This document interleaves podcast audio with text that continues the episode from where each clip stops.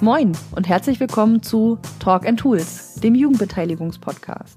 Wir schnacken über digitale Jugendbeteiligung, Projekte, geben Tipps für digitale Werkzeuge für deine Beteiligungsarbeit und erklären Begriffe und Methoden. Wir lassen Expertinnen und Experten zu Wort kommen, reichen Jugendlichen das Mikro und quatschen manchmal munter drauf los. Wir, das sind Marie-Lise Kutzer und Katharina Blum vom Jugendmedienverband Mecklenburg-Vorpommern. Das Projekt Digitale Jugendbeteiligung wird gefördert vom Ministerium für Soziales, Integration und Gleichstellung des Landes Mecklenburg-Vorpommern. Moin Katha. Moin Marie. Herzlich willkommen zu einer neuen Folge von unserem Podcast Talk and Tools, der Jugendbeteiligungspodcast. In dieser Folge haben wir für euch gute Gründe für digitale Jugendbeteiligung gesammelt.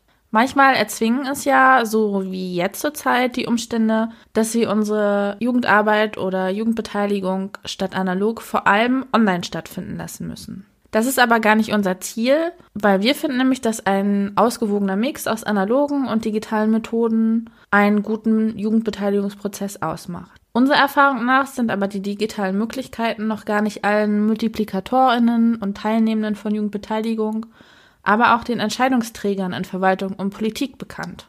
Konkrete Tools, also die Werkzeuge dazu, stellen wir euch ja regelmäßig in diesem Podcast schon vor und auch auf unserem Instagram-Account digitale Jugendbeteiligung könnt ihr das nachlesen und anschauen. Heute geht es aber erstmal darum, was überhaupt für die digitale Jugendbeteiligung spricht. Grund 1. Für eine jugendgerechte Ansprache und zielgruppenorientiertes Vorgehen.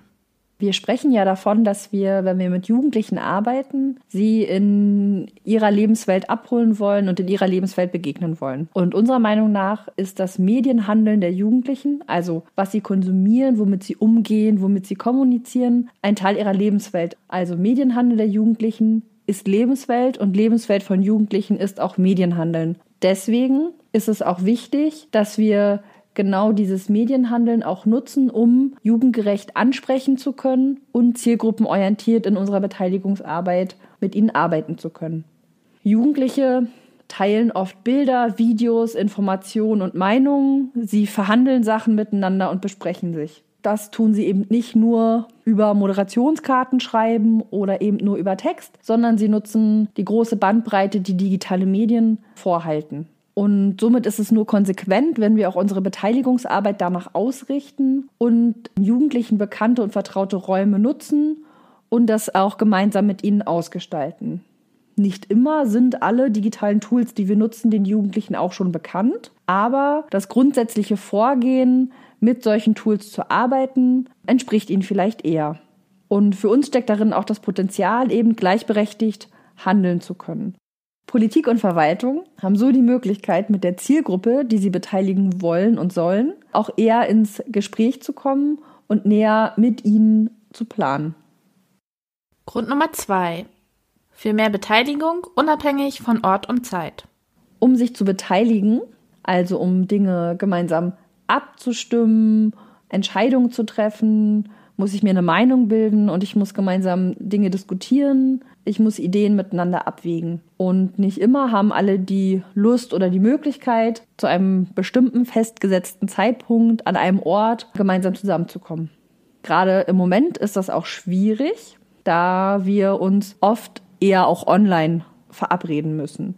Aber selbst da ist es manchmal schwierig, die, eine gemeinsame Zeit zu finden. Nicht immer müssen wir Beteiligung ähm, synchron stattfinden lassen, das heißt zum Beispiel immer alles im Plenum besprechen, sondern wir können eben auch unabhängig von Zeit digitale Beteiligungsprozesse gestalten.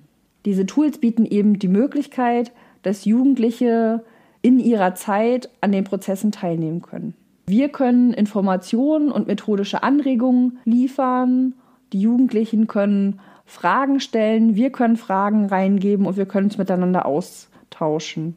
Außerdem ist es dazu auch noch leichter, dass man für bestimmte Fragen Hintergrundinformationen bereitstellen kann und jede Person kann für sich selber auch entscheiden, wie tief in die Materie man einsteigen möchte, was man vielleicht noch nachlesen möchte. Und gleichzeitig ist so eine Antwort auf eine bestimmte Frage nicht nur für eine Person vorhanden, sondern alle am Prozess Beteiligten können es nachlesen und nachvollziehen. So kann man auch Stück für Stück Fachwissen in so eine Diskussion einbringen und kann auch damit verhindern, dass Ideen gesponnen werden, die am Ende vielleicht gar nicht umsetzbar sind oder wo man sich nicht sicher darüber ist und vielleicht an der einen oder anderen Stelle schon klären möchte, in welche Richtung es gehen kann. Das soll nicht heißen, dass ähm, Fachleute an der Stelle dann auch wieder entscheiden, wie es eigentlich ausgeht, sondern nur, dass man mit bestimmten Hintergrundwissen vielleicht bessere Entscheidungen treffen kann. Und dadurch, dass digitale Tools oder viele Tools von überall zu jeder Zeit theoretisch nutzbar sind, können Jugendliche für sich selber entscheiden, welcher Zeitpunkt gerade gut ist, genau sich in die Diskussion einzubringen, wann ich was nachlesen möchte oder eben was beitragen will. Das Ganze funktioniert natürlich nur dann gut, wenn man so einen Beteiligungsprozess ähm, nicht von heute auf morgen gestaltet. Aber das ist meistens auch keine gute Idee in analogen Zusammenhängen, sondern wenn man sich auch für den Beteiligungsprozess Zeit nimmt. Und gerade wenn es über mehrere Tage oder auch Wochen geht, der Beteiligungsprozess gut in Phasen eingeteilt ist, kann man zu jedem Zeitpunkt entscheiden, wann man einsteigt, die Diskussion auch nachlesen und dann seine eigene Meinung auch einbringen. Grund Nummer drei. Für mehr Transparenz und offene Prozesse bei Beteiligung. Genau, wie eben auch schon angeklungen ist, schaffen wir das mit digitalen Tools, die wir nutzen, so einen gesamten Beteiligungsprozess abbilden zu können. Das heißt, alle Informationen sind zentral zu jedem Zeitpunkt verfügbar und ich kann immer auch noch mal schauen, wie war die Ideensammlung? Wie ist die Teilabstimmung gelaufen? Wofür haben wir uns dann entschieden? Woran wurde dann weitergearbeitet? Alle Prozesse sind nachvollziehbar. In analogen Veranstaltungen mache ich wahrscheinlich ein Protokoll, das ich den Teilnehmenden zur Verfügung stelle, um theoretisch auch da alles noch nachvollziehen zu können. Aber wenn ich ein komplexeres Beteiligungstool nutze, dann habe ich vielleicht in einem Tool oder an einem Ort alle Informationen, die ich brauche, um auch nochmal in den Informationen hin und her springen zu können. Und so habe ich auch die Möglichkeit, dass wenn ich vielleicht gar nicht von Anfang an mitbekommen habe, dass es diesen Beteiligungsprozess gibt, ich auch mittendrin einsteigen könnte und habe die Möglichkeit, ohne dass ich mir erst umständlich vielleicht die Informationen besorgen muss oder danach fragen muss extra, sie nachzulesen oder eben nachzuvollziehen. Das schafft einen guten Ein- und Überblick und ein Verständnis und auch ein Vertrauen für die Abläufe. Ich weiß eben auch, an welchem Punkt vielleicht im Prozess wir gerade stehen oder was wir schon geschafft haben. Und auch ist es nicht nur für die Jugendlichen nachvollziehbar, sondern eben auch für Politik, Verwaltung und andere EntscheidungsträgerInnen. Grund Nummer vier. Für einen besseren Überblick, nachvollziehbare Entscheidungen. In einem guten Dialog haben alle Menschen, die betroffen sind, das sind sowohl die Jugendlichen als auch vielleicht AnwohnerInnen, wenn es um etwas in einem Stadtteil geht, als auch Politik, die Möglichkeit, ihre Argumente einzubringen. Und wenn viele Menschen mitreden, dann kann es schon mal schnell passieren, dass man bei der Vielzahl der Argumente und Ideen, die man so sammelt und ordnet, den Überblick verliert. Und in digitalen Tools haben wir eben auch die Möglichkeiten, Sachen miteinander zu verschlagworten, sie zu filtern oder sie zu sortieren und sie auch so ein bisschen ähm, auf einer Kette aufzureihen. Der Austausch, den wir haben von Meinungen und Argumenten, können wir in digitalen Tools auch unmittelbar dokumentieren und müssen es auch nicht ganz klassisch nochmal wieder abschreiben oder verschriftlichen, sondern es ist ganz oft ja auch schon schriftlich da, wenn wir über Text kommunizieren, aber auch so sind die Dateien, wenn ich jetzt über Bilder oder Sprache kommuniziere, vorhanden. Und so ist es wieder, dass alle Teilnehmenden von allen Seiten einen guten Überblick über den Diskussionsverlauf haben und es erleichtert dann auch eben auszuwerten und die Entscheidung, die dann getroffen werden muss, vorzubereiten. Grund Nummer 5. Für einen Standortvorteil und Kommune am Puls der Zeit.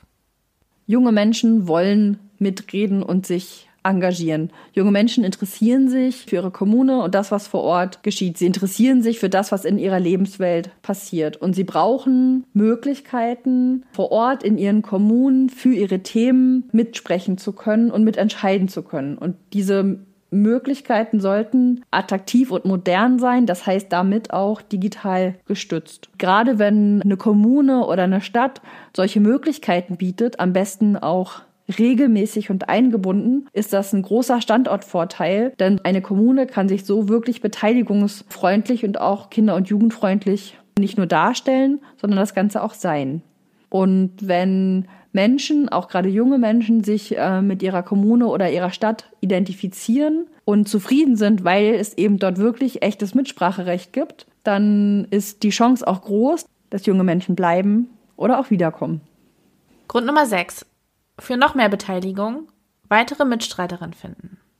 Das Gute an digitalen Beteiligungsmöglichkeiten ist, dass es sich leicht mit anderen Online-Medien verbinden lässt. Und wie wir ganz am Anfang ja auch schon gesagt haben, wenn wir an die Lebenswelt der jungen Menschen anknüpfen wollen, dann bietet es sich auch an, Werbung für die Prozesse zu machen und daran zu erinnern über die Medien, die auch die Jugendlichen nutzen. Also zum Beispiel soziale Netzwerke oder Messenger-Dienste. Und gerade wenn wir Online-Beteiligung machen, sind ähm, Links leicht zu setzen und darauf leichter aufmerksam zu machen. Teilnehmende können so auch Ideen, Argumente und Materialien gut auch teilen in ihren eigenen Freundeskreisen und mit anderen Menschen, bei denen sie finden, die sollten davon vielleicht auch wissen ich kann das eben ganz schnell teilen und habe dadurch auch die Möglichkeit, es noch schneller weiterzuerzählen und auch zu jedem Zeitpunkt neu einzusteigen. Und ich muss nicht, wenn mich jetzt das Thema interessiert, vielleicht darauf warten, dass ja erst in drei Wochen das nächste Plenum stattfindet, auf dem wir uns dann wieder gemeinsam irgendwo treffen. Und ich habe eben die Chance dadurch, dass ich nicht erst irgendwo hinfahren muss, sondern eben digital daran teilnehmen kann, dass ich andere Jugendliche anspreche, die vielleicht Probleme hätten, zeitlich oder örtlich oder aufgrund von finanziellen Ressourcen irgendwo hinzufahren. Aber es hat auch den Motivationskick, sich vielleicht direkt zu engagieren und nicht erst noch auf Treffen warten zu müssen. Ich habe somit also die Chance, vielleicht meine Zielgruppe zu erweitern und andere Jugendliche auch zu erreichen. Natürlich ist es keine Garantie dafür, dass ich alle Jugendlichen direkt erreiche und es der große Hit wird, nur weil es online und im Internet stattfindet. Aber es bietet die Chance, andere und neue Zielgruppen auch anzusprechen. Diese Liste basiert auf Texten von Jugendbeteiligen jetzt und wir haben sie auch schon als Beiträge auf unserem Instagram-Kanal vorgestellt. Katha, was ist denn noch wichtig bei der digitalen Jugendbeteiligung? Hast du ein paar Tipps? Ja, für mich ist nochmal wichtig zu sagen, dass auch wenn wir ganz viel hier über digitale Jugendbeteiligung sprechen und das ja auch ein bisschen stärker promoten, dass es für uns kein entweder analog oder digitale Jugendbeteiligung gibt, sondern die digitale Jugendbeteiligung erweitert den Methodenkoffer, so dass wir einfach noch mehr Möglichkeiten haben, Jugendliche und junge Menschen zu beteiligen und ähm, für Prozesse vielleicht auch zu begeistern oder ihnen einfacher Zugänge zu verschaffen. Und es gilt so ein bisschen, das eine zu tun oder das andere lassen zu wollen. Wir sind auch große Fans von analogen Methoden vor Ort, aber das Digitale bietet eben ganz eigene Chancen, die wir gerade schon erzählt haben. Und am Ende macht es die gute Mischung.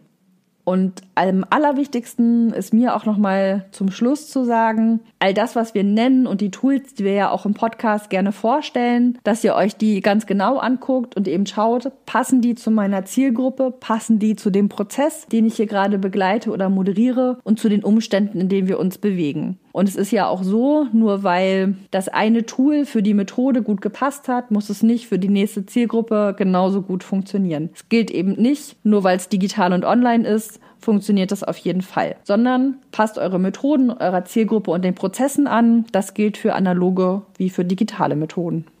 Und liebe Zuhörende, was sind dann eure guten Gründe für die digitale Jugendbeteiligung? Kommentiert sie gerne unter unseren Beiträgen und Social Media. Also wir sind auf Instagram vertreten, auf Facebook und auf Twitter. Dann Dankeschön fürs Zuhören und wenn es euch gefallen hat, empfehlt unseren Podcast gerne weiter, abonniert uns und schreibt uns eine nette Bewertung im Podcast-Player eurer Wahl. Bei Fragen oder Anregungen erreicht ihr uns per Mail an podcast.jmmv.de. Ab sofort erscheint unser Podcast alle zwei Wochen, jeden zweiten Montagmorgen. Bis zum nächsten Mal. Ciao.